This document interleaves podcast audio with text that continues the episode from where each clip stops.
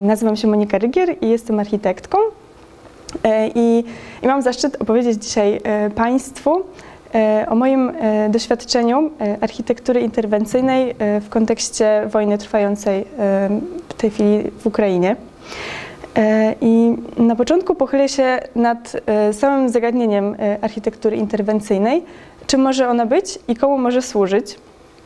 E, a w drugiej części e, spotkania chciałabym opowiedzieć Państwu o moim takim bardziej osobistym doświadczeniu wolontariatu na rzecz uchodźców z Ukrainy, co mam nadzieję także będzie mm, taką przestrzenią zachęty do wzięcia udziału e, w tej formie mm, niesienia pomocy.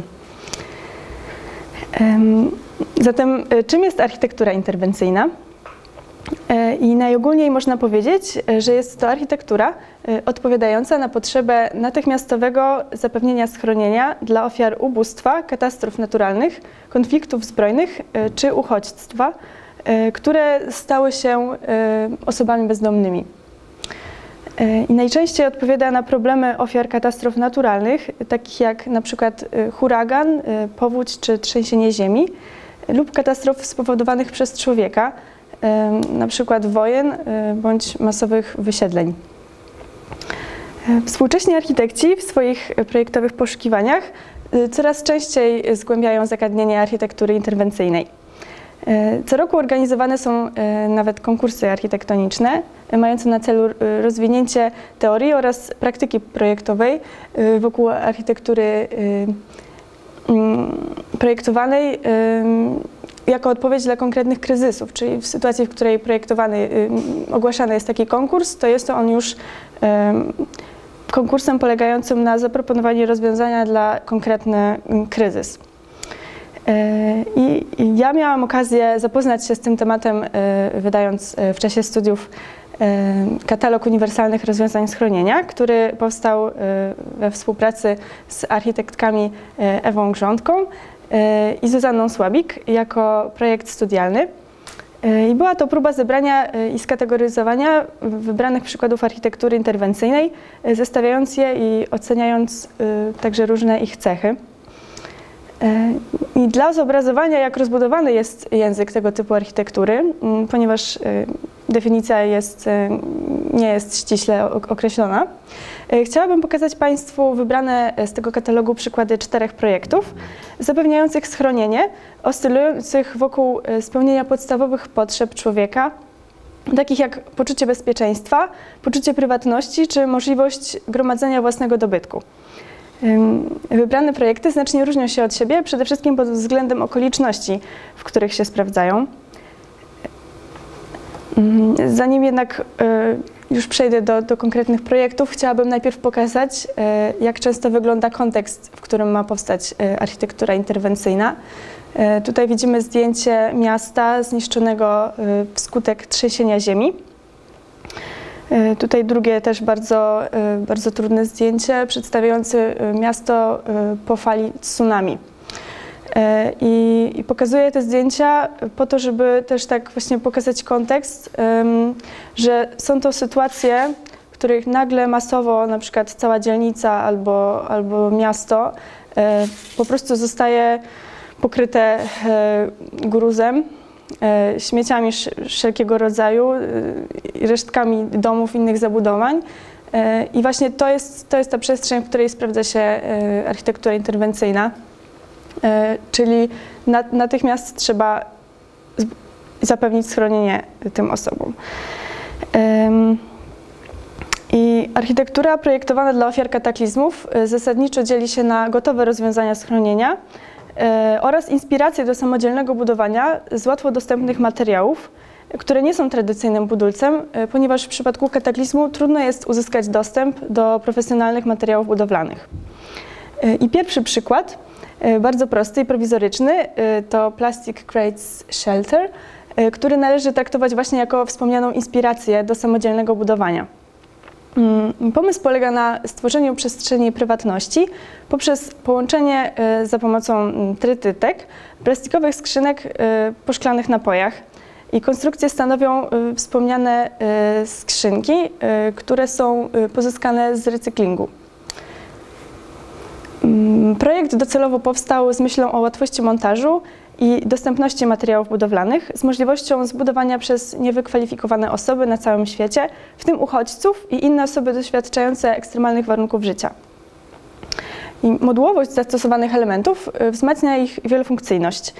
Y, na przykład za dnia y, dodatkowe skrzynki można ustawić we wnętrzu w formie stołów i krzeseł, a nocą mogę, mo, mogą one zostać y, wykorzystywane w formie okiennic przysłaniających otwory y, w ścianach lub po prostu jako drzwi.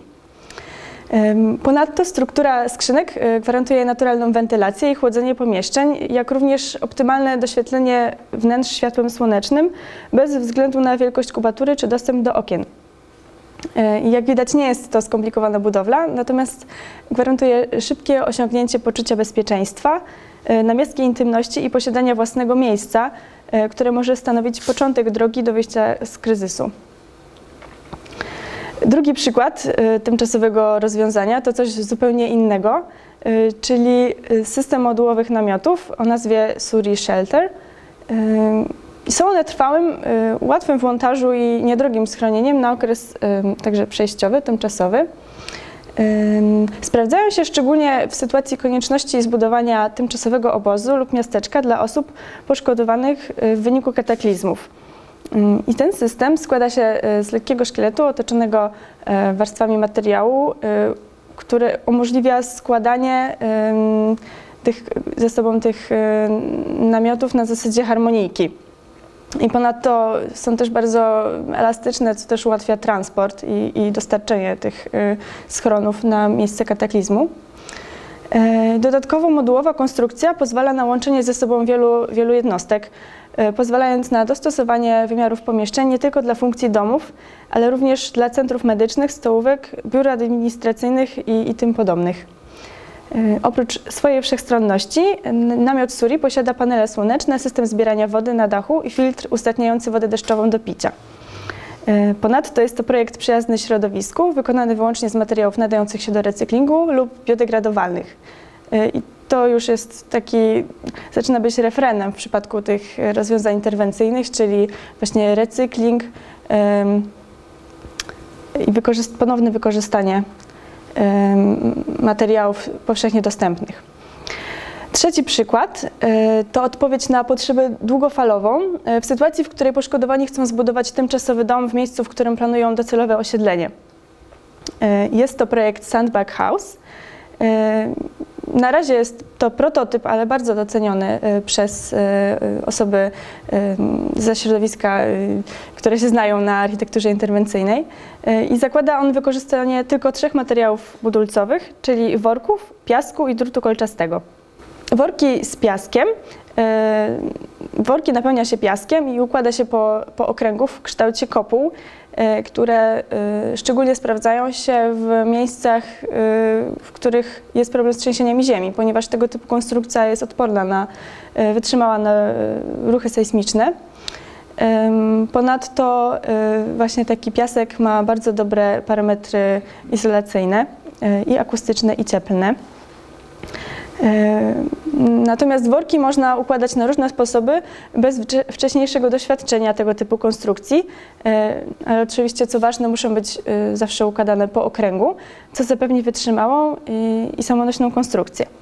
Drut kolczasty kładziony pomiędzy workami, warstwa po warstwie, zapobiega rozsuwaniu się ich w przypadku nierównego układania.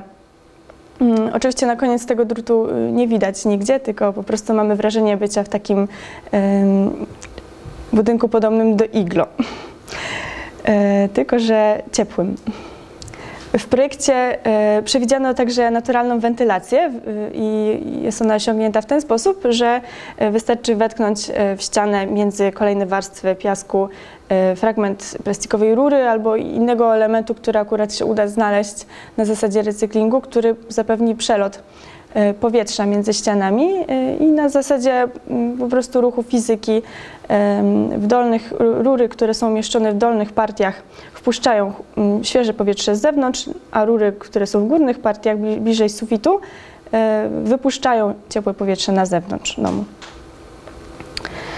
I ostatni przykład, który chciałabym omówić w tej części naszego spotkania, czyli Paper Log House, który łączy możliwość samodzielnego zbudowania domu z łatwo dostępnych materiałów przy równoczesnym maksymalnym zbliżeniu projektu do odczucia komfortowego domu, w którym ofiary kataklizmów często muszą spędzić nawet kilka lat, y, zanim będzie możliwe zbudowanie pełnowymiarowego domu z tradycyjnych materiałów budowlanych.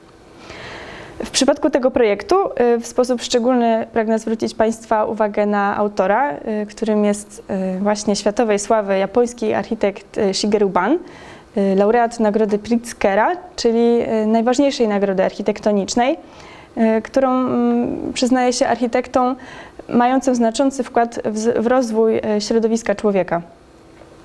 Shigeru Ban y, otrzymał tę nagrodę również y, ze względu właśnie na swoją wieloletnią działalność projektową wokół architektury interwencyjnej. Y, projektując Paper Log House zaproponował w pierwszej kolejności postawienie fundamentów z plastikowych skrzynek na napoje, E, nawet pan, pan Shigerów wprost mówi, że to chodzi po prostu o skrzynki po piwie, e, wypełnionych workami z piaskiem. E, I takie fundamenty, choć proste i prowizoryczne, gwarantują stabilne podłoże na długie miesiące. Jako ściany wykorzystano papierowe tuby, będące recyklingowymi odpadami z fabryk, np. tkanin. W celu uszczelnienia ścian y, autor projektu zaproponował wetknięcie między rury gąbek kawałków styropianu lub y, tym podobnych odpadków, y, które również są łatwo dostępne w takich przestrzeniach dotkniętych kataklizmem. Natomiast za dach ma posłużyć po prostu wodoodporna plandeka.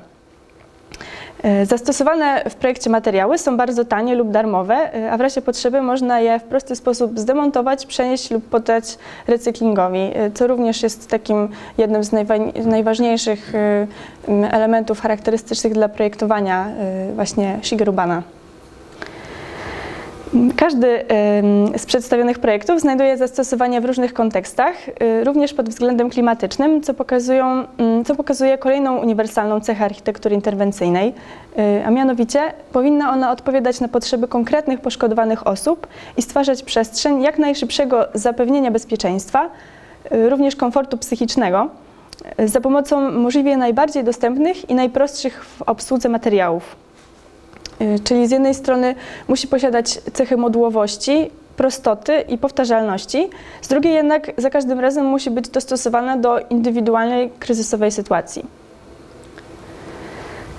I skoro y, już wiemy, czym jest architektura interwencyjna, y, możemy przejść do kwestii, w jaki sposób odpowiada ona na potrzeby ofiar w Ukrainie. E, I tutaj już e, przejdziemy do takiej bardziej osobistej e, opowieści. I moja historia wolontariatu polegająca na współtworzeniu architektury interwencyjnej rozpoczęła się od spontanicznej odpowiedzi na posta udostępnionego na portalu społecznościowym przez architekta doktora Huberta Trammera z Wydziału Budownictwa i Architektury Politechniki Lubelskiej.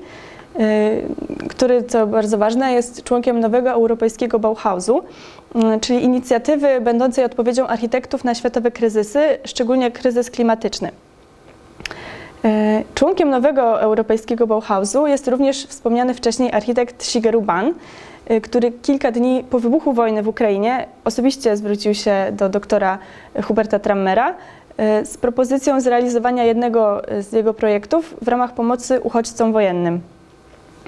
E, I do inicjatywy e, natychmiast dołączył e, także dr Jerzy Łądka z Wydziału Architektury Politechniki Wrocławskiej, który jest największym polskim specjalistą od architektury papierowej i który także ukończył studia podyplomowe w pracowni Shigerubana. I właśnie w ten sposób e, padła e, przełomowa decyzja o, o, tym, aby zrealizować w Polsce e, jedno z najsłynniejszych na świecie, jeden z najsłynniejszych na świecie projektów architektury interwencyjnej, czyli Paper Partition System. Chciałabym mm, teraz Państwu opowiedzieć, e, na czym polega e, ten system, a, a potem właśnie e, w praktyce, jak udało się to zastosować. Więc to, co tutaj widzimy, to są materiały udostępnione przez pracownię Shigerubana. I Widzimy zdjęcia po lewej stronie przed i po prawej stronie po zastosowaniu Paper Partition System. I jest to jeszcze inny typ architektury interwencyjnej, inny niż cztery przykłady, które pokazałam, dlatego że te cztery przykłady są rozwiązaniami na zasadzie domku dla człowieka. Tutaj natomiast jest to mm, ewenement dlatego, że y, Shigeru Ban poszedł o krok dalej i skupił się nie tylko na rozwiązaniu mm, schronienia i zapewnienia człowiekowi dachu nad głową, tylko dodatkowo y, zwrócił uwagę na to, jak ważne w sytuacji kryzysowej uchodźczej jest komfort psychiczny. I także no właśnie zwrócenie uwagi na, na potrzebę na przykład prywatności czy, czy po prostu spokoju. I to, co tutaj widzimy, po lewej stronie jest to hala sportowa, w której masowo osiedlono właśnie osoby dotknięte kataklizmem, które zostały bez domu. No i jakby pierwszy etap jest taki, żeby jak najszybciej dać schronienie tym osobom. Ok, udało się je schronić na sali gimnastycznej. Natomiast to, co widzimy po prawej stronie, to jest konstrukcja, która y, zapewnia szybkie i tymczasowe wydzielenie pokoi, dzięki którym właśnie każda, każda rodzina y, albo para, albo po prostu mniejsza grupa osób może, może mieć poczucie, że nie jest zakwaterowana na hali y, z tysiącem osób, y, tylko właśnie ma swój własny pokoik. I jest to rozwiązanie, które zaczął, Shigeru Ban przede wszystkim zaczął projektować dla ofiar kataklizmów tsunami w Japonii, które się zdarzają bardzo często. Natomiast już właśnie coraz więcej jest tych zastosowań, o czym powiem w dalszej części prezentacji. I, I, z jakich materiałów to powstaje? Są to materiały z recyklingu, E, bądź e, ewentualnie zakupione, ale bardzo tanio, ponieważ są to, e, tak jak widzimy na zdjęciu tutaj właśnie pakiet gotowy do zbudowania dwóch modułów takiego, takiego pokoju. I są to po prostu papierowe tuby, które, które stanowią słup i belkę tej konstrukcji. Są też mniejsze papierowe tuby, które stanowią łączniki, E, dodatkowo zabezpiecza się tę konstrukcję taśmą klejącą. I na koniec jeszcze się zawiesza e, zasłonki, które są ścianami. I to może brzmi właśnie jak, jak prowizoryczne rozwiązanie, ale, e, ale właśnie na tym polega genialność tego rozwiązania, że, że z tanich, łatwo dostępnych, recyklingowanych materiałów możemy osiągnąć coś, co właśnie ma taki efekt, jaki chcemy osiągnąć. Jedyny element taki, który, e, który stanowi e, jakąś taką kwestię wymagającą materiałów e, bardziej zaawansowanych, to jest, to jest to, co tutaj widzimy, czyli potrzeba przedziurawić belki, które, tuby, które stanowią słupy, aby móc tam połączyć. Za chwilę pokażę zdjęcia detalu, jak to konkretnie wygląda. No i właśnie za pomocą takiego wiertła się dziurawi te, te rury i to jest jedyny element taki, który wymaga e, jakiegoś dodatkowego użycia narzędzi. E, I tutaj właśnie mamy instrukcję też udostępnioną e, przez, przez pana Shigeru, Bana, czyli po kolei, kiedy już mamy słupy z gotowymi otworami, wsadzamy w jeden otwór belkę, potem prostopadle drugą belkę, którą, którą właśnie się łączy za pomocą taśmy klejącej i to naprawdę y, wystarcza, to już jest wytrzymała konstrukcja. I na koniec zawiesza się zasłony, które stanowią właśnie ściany między pokojami. I, I, dodatkowo te zasłonki mają też każda z nich taką żabkę do papieru, taki spinacz do papieru i to już, już wystarczy, żeby móc zasłonić, stworzyć drzwi i zapewnić prywatność. I w ten sposób wygląda schemat takiego gotowego modułu. E, I oczywiście one są projektowane w ten sposób, że nie są przechodnie, czyli za każdym razem projektuje się te boksy w takich sekcjach, aby dostęp do każdego pokoju był z zewnątrz, tak aby osoby, które chcą się dostać do swojego pokoju, nie musiały przechodzić przez cudzy pokój. E, I teraz już przejdźmy do tego, jak to wyglądało w Chełmie. Bo właśnie w tym, w tym mieście, jako pierwszym w Polsce i w sytuacji wojny w Ukrainie, zastosowano ten system. Wybrano miasto Chełm, które jest położone mniej więcej 23 km od, od granicy z Ukrainą. Jest po prostu takim centrum przesiadkowym uchodźców, którzy przyjeżdżają E, do Polski i jadą gdzieś, gdzieś dalej e, w Europę bądź w świat. E, I to, co tutaj widzimy, to właśnie to jest to, co ja zobaczyłam po, po przyjeździe mm, od razu i na dole widzimy właśnie pakiet też elementów, które, które służyły za budulec. I szczerze mówiąc, kiedy tam przyszłam, miałam poczucie na początku chaosu i zagubienia, mimo że znałam system E, właśnie pana Shigeru, ale to, co jest tutaj istotne, e, decyzja o podjęciu tych działań była naprawdę decyzją, która się rozwijała z dnia na dzień. Jednego dnia pan Shigeru zwróci się do pana Huberta Trammera, kolejnego dnia udało się znaleźć e, pozwolenie. Zaproponował, powiedz. Wyjściowo decyzja padła od, propozycja padła od właśnie pana Shigeru Bana, który sam się zwrócił do E, reprezentacji Polski e, z propozycją zbudowania tego systemu właśnie i to, co też jest e, takie ciekawe, to, że, że pan Shigeru Ban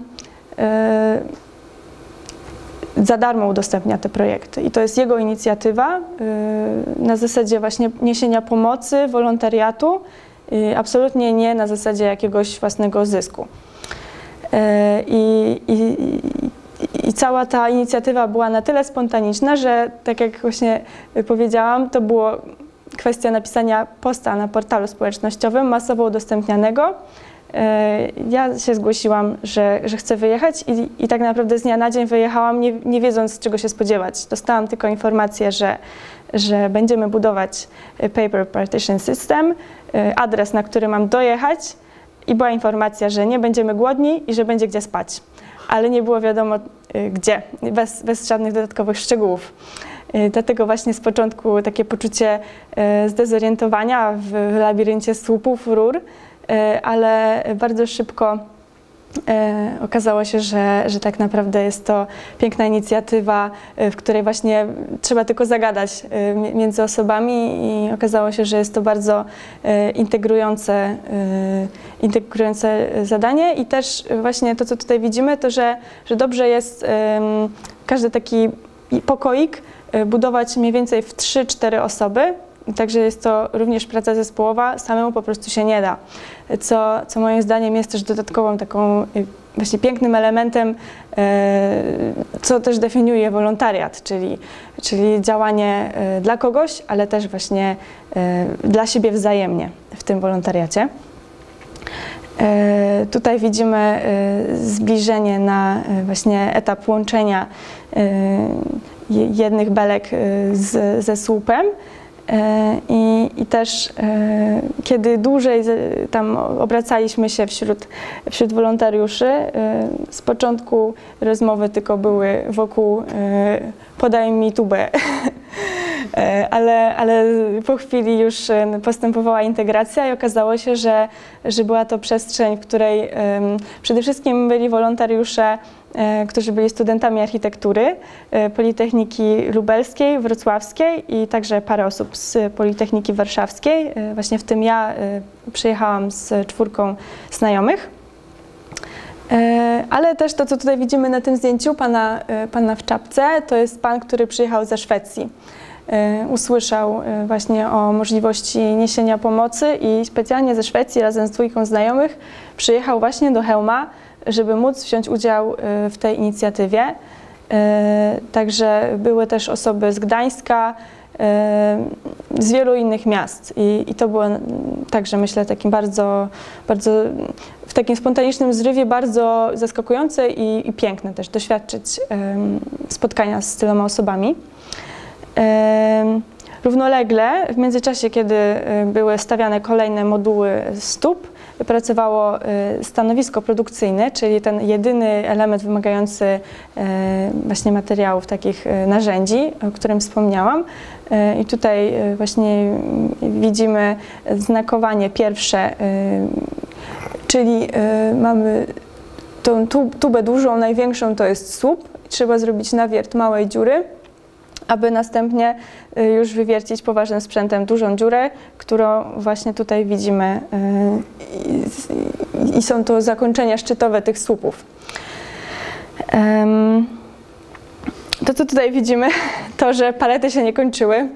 E, palety z kolejnymi tubami, które trzeba było nawiercać, e, ale co ważne, tuby były e, podarowane, były po prostu darami od firmy Corex, która też bardzo się zaangażowała właśnie w pomoc, w pomoc przy budowie Paper Partition System. I kolejnym etapem e, po zamontowaniu już tych modułów e, papierowych było właśnie tutaj wieszanie e, i, i to, co też ważne, widzimy zasłonki, część leży już na ziemi, właśnie na zasadzie wytyczenia, gdzie będą ściany, żeby nie pomylić, żeby przypadkiem nie zrobić pokoju przechodniego. Więc najpierw wieszaliśmy te, te zasłonki, które były ścianami, a w ostatniej kolejności te, które miały być drzwiami. E, I tutaj właśnie też inny e, kadr na, e, na wieszanie zasłonek. I, i, to, co też moim zdaniem było takim pięknym takim owocem tej pracy spontanicznego zrywu takiego zbiorowego, to że tkaniny były w większości z darów również, albo skupione bardzo po okazyjnej cenie z, od lokalnych szwalni. I, I, ponieważ właśnie one w ten sposób były pozyskiwane, e, dzięki temu e, nastąpiła taka mnogość kolorów, że nie był, nie był to projekt, który który ma po prostu być wiem, spójny kolorystyczny, tylko właśnie taki sp spontaniczny i też, um, i też w moim odczuciu no właśnie to nawet nadało uroku tej przestrzeni, że, że um, w, pe w, pewnym sensie zauważyliśmy, że po czasie stworzyły się takie jakby dzielnice różowe, zielone, niebieskie, co też pomagało w orientowaniu się na, na całej tej hali. A to, o czym zapomniałam y, powiedzieć, powinnam od razu y, wspomnieć. Y, cała, ta, cała ta konstrukcja była tworzona właśnie w hali po, po sklepie po prostu, więc to był wielki obszar pustej hali, no i zamiast kłaść tam łóżko obok łóżka, właśnie tworzyliśmy te, te pokoiki w tej hali. Tutaj widzimy e, właśnie pana e, doktora Huberta Tramera, e, który przez cały czas koordynował wolontariuszy, te tuby, te tkaniny, organizację noclegu, wyżywienia dla, dla wolontariuszy. I druga bardzo ważna osoba też, która była koordynatorką, Weronika Abramczyk, która jest studentką z Politechniki Wrocławskiej i ona to, co tutaj widzimy w przybliżeniu zdjęcie, na bieżąco y, koordynowała y, tworzenie tych boksów. I, I, to, co tutaj widzimy, spontaniczną, architektoniczną notatkę, czyli właśnie to naprawdę na żywo było tworzone, wymyślane, w jaki sposób y, ustawić kolejne moduły tych pokoi. Bardzo ciekawa też była możliwość zobaczenia mm, od zaplecza, jak, jak powstaje takie, takie centrum pomocowe, bo tak naprawdę to, co tam powstawało, to nie była wyłącznie noclegownia, ale właśnie cała struktura centrum e, pomocowego z przestrzeniami e, zabaw dla dzieci, z łazienkami, przestrzeniami do uprania ubrań, do jedzenia. Nawet były wewnątrz tego, tego budynku wydzielony pokój zabaw dla psów ponieważ no, takie, taka ludzka rzecz, uchodźcy uciekali z, z, tym, co dla nich najważniejsze, także właśnie z, z czworonogami. I kolejnym etapem było stawianie łóżek, kiedy już wisiały ściany. I to też dla mnie jako architekta był taki bardzo przełomowy moment, w którym z, mm, z takiej właśnie konstrukcji, które wisiały tylko zasłonki, nagle zaczęły się tworzyć pokoje, które każdy, inny, ale każdy tworzony ze świadomością, że, y, że to będzie ta przestrzeń, w której ktoś po w bardzo trudnej drodze będzie mógł na chwilę się zatrzymać i odetchnąć. E, I na koniec e, właśnie zawieszaliśmy od frontu zasłonki. E, I tutaj właśnie kilka, kilka kadrów na to, jak, jak prezentowały się te, te, różne kolory zasłonek, ale właśnie to też pomagało identyfikacji, że jeżeli na przykład na zmianę była czarna i niebieska, to wiadomo, w którym, w którym pokoju kto śpi. Jakby można się nie pomylić dzięki temu. I tutaj widzimy właśnie takie spojrzenie bardziej z góry to były naprawdę ogromne przestrzenie. Y, udało się y, nam zbudować tam przestrzeń takiego tymczasowego schronienia dla około 700 osób. Co też bardzo ważne i to od razu było wiadome mm, przy, przy tych pracach, że tworzyliśmy materiały nie tylko do zrealizowania w hełmie, ale także y, dwie trzecie tego, co przygotowaliśmy, dwie trzecie tych tub nawierconych, dwie trzecie tkanin y, były pakowane do Lwowa, y, ponieważ właśnie takie było założenie, jako taki pierwszy impuls pomocowy. W Polsce robimy siedzibę tworzenia tych materiałów i stawiamy jeden, jedno takie centrum, ale też właśnie materiały wyjeżdżały za wschodnią granicę. I tutaj y, także widzimy przygotowane już kolejne palety y, do wywozu za granicę. Y, I te, te, te działania, to wszystko, o czym teraz opowiedziałam, trwało dwa dni. Błyskawiczne działanie, też zryw pełen entuzjazm i pracowanie z zaangażowaniem i, i też do późna. E, ale to, co pokazuje też właśnie taką genialność te, tego rozwiązania, że, że jest to po prostu bardzo szybkie, bardzo tanie i bardzo skuteczne. E, I kiedy już e, przygotowaliśmy to, to centrum, ile osób? Ile osób pracowało? Właśnie tyle. I to, co tutaj widzimy, to jest największa niespodzianka, która która się wydarzyła na koniec, y, czyli przyleciał do nas Shigeru Ban do hełma y, i to jest właśnie pan, którego widzimy na, na, na środku zdjęcia. Mam nadzieję, że widać, nie wiem w sumie czy widać, widać. I otoczony wolontariuszami około 30 osób, większości e, studenci e, wydziałów architektury, ale także właśnie, e, tak jak wspomniałam, osoby i z zagranicy, i, i z Polski, a także um, mieszkańcy, którzy po prostu, tutaj akurat nie wszyscy się załapali na zdjęciu, ponieważ przychodzili w spontanicznych takich zrywach na dwie godziny pomopować podłogę albo na godzinę porozstawiać łóżka. Um, i, I właśnie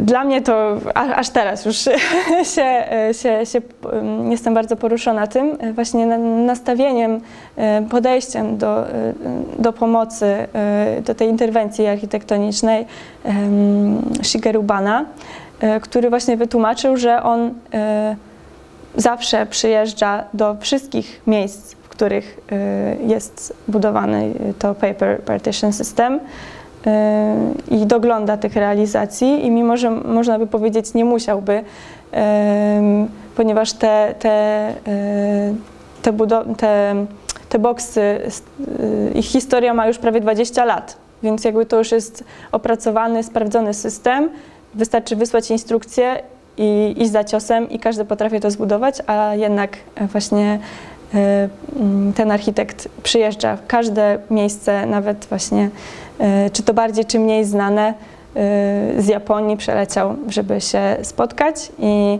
i opowiedzieć e, także o, o swoich jakichś takich aktualnych realizacjach. Opowiadał między innymi, że przyleciał, jeśli dobrze pamiętam, z Mississippi, ale może, może właśnie źle pamiętam. W każdym razie ze Stanów przyleciał, gdzie teraz też jest realizowany jego projekt, oczywiście z, z papieru, Mm, I, mm, i to, to spotkanie odbywało się y, wieczorem, a następnego dnia już w tym centrum pomocowym y, pojawili się, y, pojawiły się osoby w potrzebie, które mogły być rejestrowane i, i te osoby mogły już, już zamieszkać w tych pokojach. To, co jeszcze chciałabym mm, tak powiedzieć, y, tłumacząc, jaka jest też fi- filozofia tego, y, tego typu schronienia, przynajmniej w, w Chełmie, działa to w ten sposób, że jest to przede wszystkim schronienie na noc. To nie, nie służy temu, żeby ludzie tam przyjechali i mieszkali, tylko jest to przestrzeń bardzo właśnie rotacyjna, na chwilę. W, w biegu y, z, z pociągu zatłoczonego można przyjść i spędzić noc w pomieszczeniu, w którym można się zamknąć i, i, i trochę też y, odpocząć. Y,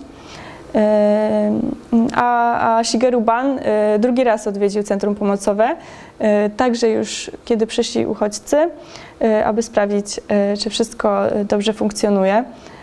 I tutaj y, właśnie w moim odczuciu bardzo piękne zdjęcie, którym widać na pierwszym planie y, architekta, który był inicjatywą tego dzieła i na drugim planie panią, która nie ma pojęcia, kim jest pan na pierwszym planie. Y, Moim zdaniem bardzo piękne właśnie pokazanie też, też no, skromności tego architekta. E, No i oczywiście, znaczy, może nie oczywiście, ale, ale ponieważ była to e, wyjątkowa zupełnie e, inicjatywa, też po raz pierwszy Shigeru Ban zaproponował realizację swojego projektu Paper Partition System w kontekście wojennym i, i, i uchodźczym, bo do tej pory przede wszystkim skupiał się na kataklizmach naturalnych. E, I tu- tutaj to, co widzimy, to są wybrane, e, kilka wybranych nagłówków, e, ponieważ ta, ta inicjatywa w Chełmie mm, odbiła się echem, ale co, co najważniejsze, to był początek większego ruchu.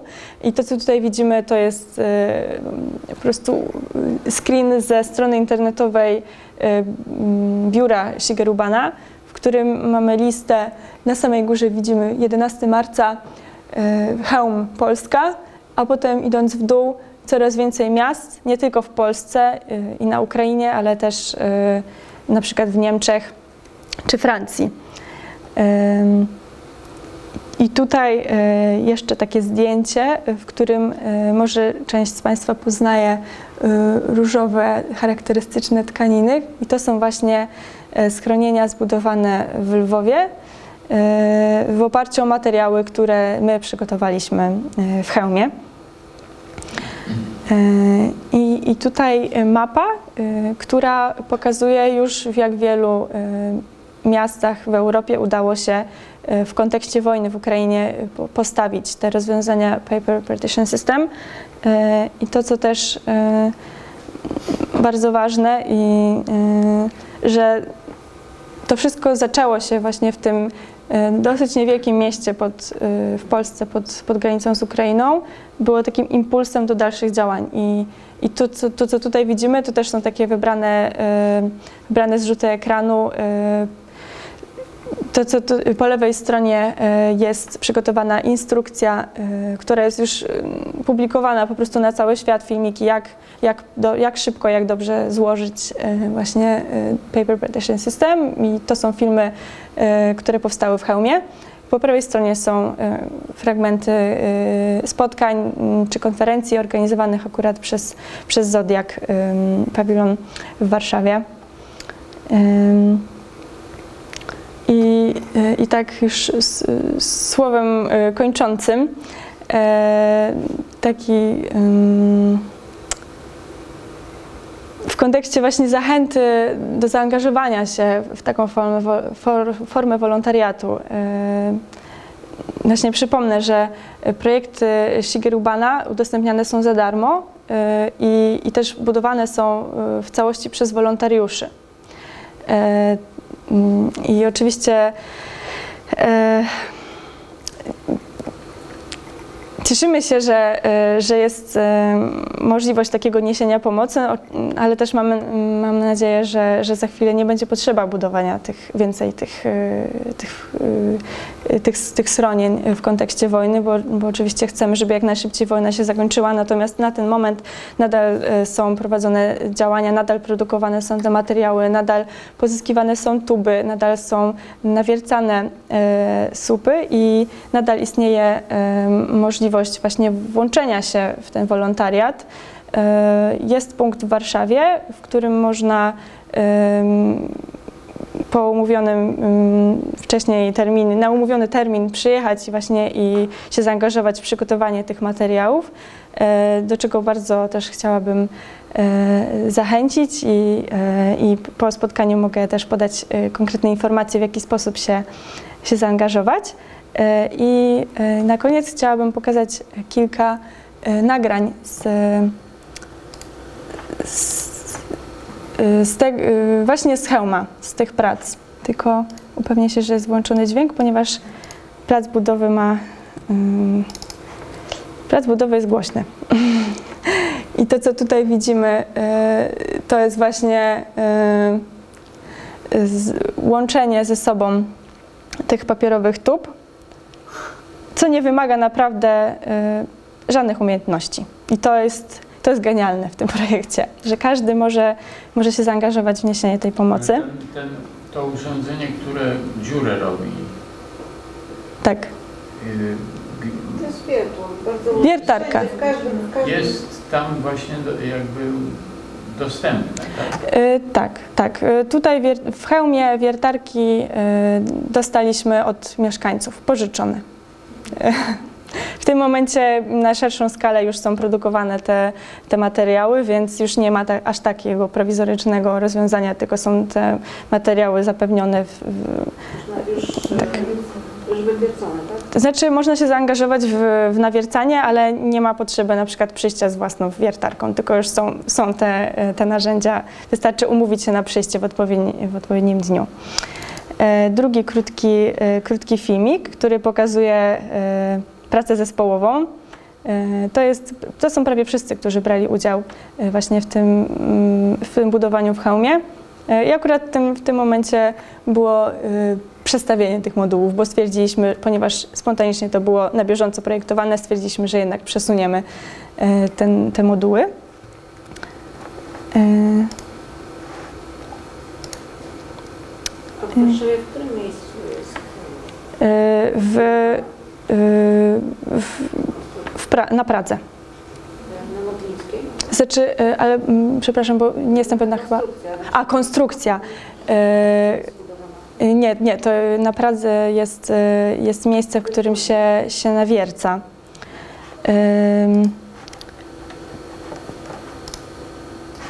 Tutaj właśnie patrzę, bo jest napisana Warszawa. Y, Pamiętam, że były pomysły wprowadzenia y, też w Warszawie tych rozwiązań Paper Partition System, natomiast y, sama ta inicjatywa jakby mm, powstała w momencie, w którym już na przykład dworce czy, czy Torwar były pełne, więc jakby trudno jest, czy jest to możliwe, ale wymaga to większej logistyki. E, powiem szczerze, że, że na ten moment nie jestem pewna, e, czy, czy w Warszawie jest to gdzieś e, do zobaczenia, ponieważ po prostu jest to bardzo dynamiczna, dynamiczna sytuacja. Tak, tak. Jeszcze krótki, krótki film pokazujący tutaj ten dział produkcyjny słupów, czyli praca w re. E, przekazujemy sobie kolejno z palet te tuby i, i nawiercamy. E, I, e, I na zachętę nagranie, w którym widać jak nawiercamy ostatni już słup ze wszystkich palet, co oczywiście kończy się wielką radością, której nie słyszymy, ponieważ bardzo głośne są maszyny i dlatego wyciszałam nagranie, ale za chwilę e, zobaczymy mm, entuzjazm.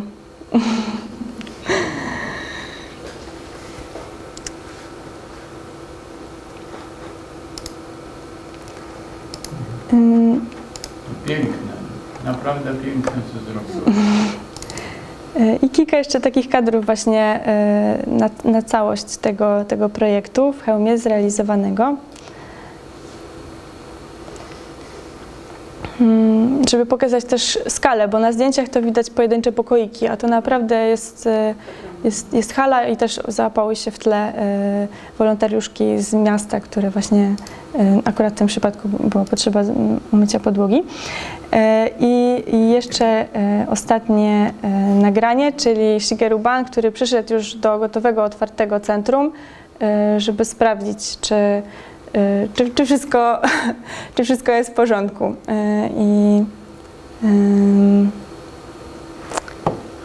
nie, nie wyświetla się mm, czas tego filmu.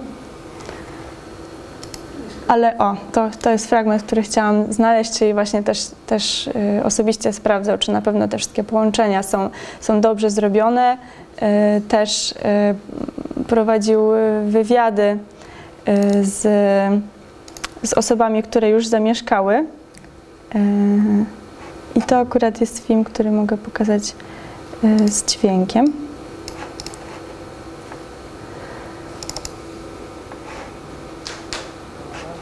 Jeśli się uda, a jeżeli się nie uda. Aha, nie, nie mam podłączenia do dźwięku, niestety. No, w każdym razie tutaj właśnie za pośredniczym, y, pośrednictwem tłumacza y, pan architekt Shigeru Ban właśnie y, się przedstawił niektórym osobom już zamieszkującym i, i upewniał się, czy, czy im się dobrze mieszka, czy coś by tutaj zmieniły, czy ym, Właśnie mm, to moim zdaniem też jest właśnie bardzo piękne, że widać, że to jest naprawdę za każdym razem, mimo że to już jest zautomatyzowane system, za każdym razem osobiście podchodzi do, e, do ludzi, dla których to jest projektowane. I tutaj właśnie Pan opowiadał, że, e, że, że w piątkę mieszkają, dzieciątko w, w wózku. E, I tutaj obok pyta jeszcze Shigeru, też syna tego pana, czy twoim zdaniem jest tutaj, y, jak się mieszka? I on ten chłopak odpowiedział normalnie. I, I właśnie Shigeru odpowiedział, że, że to jest bardzo ważne, właśnie żeby, właśnie żeby było normalnie. I tak, to, y, to dziękuję.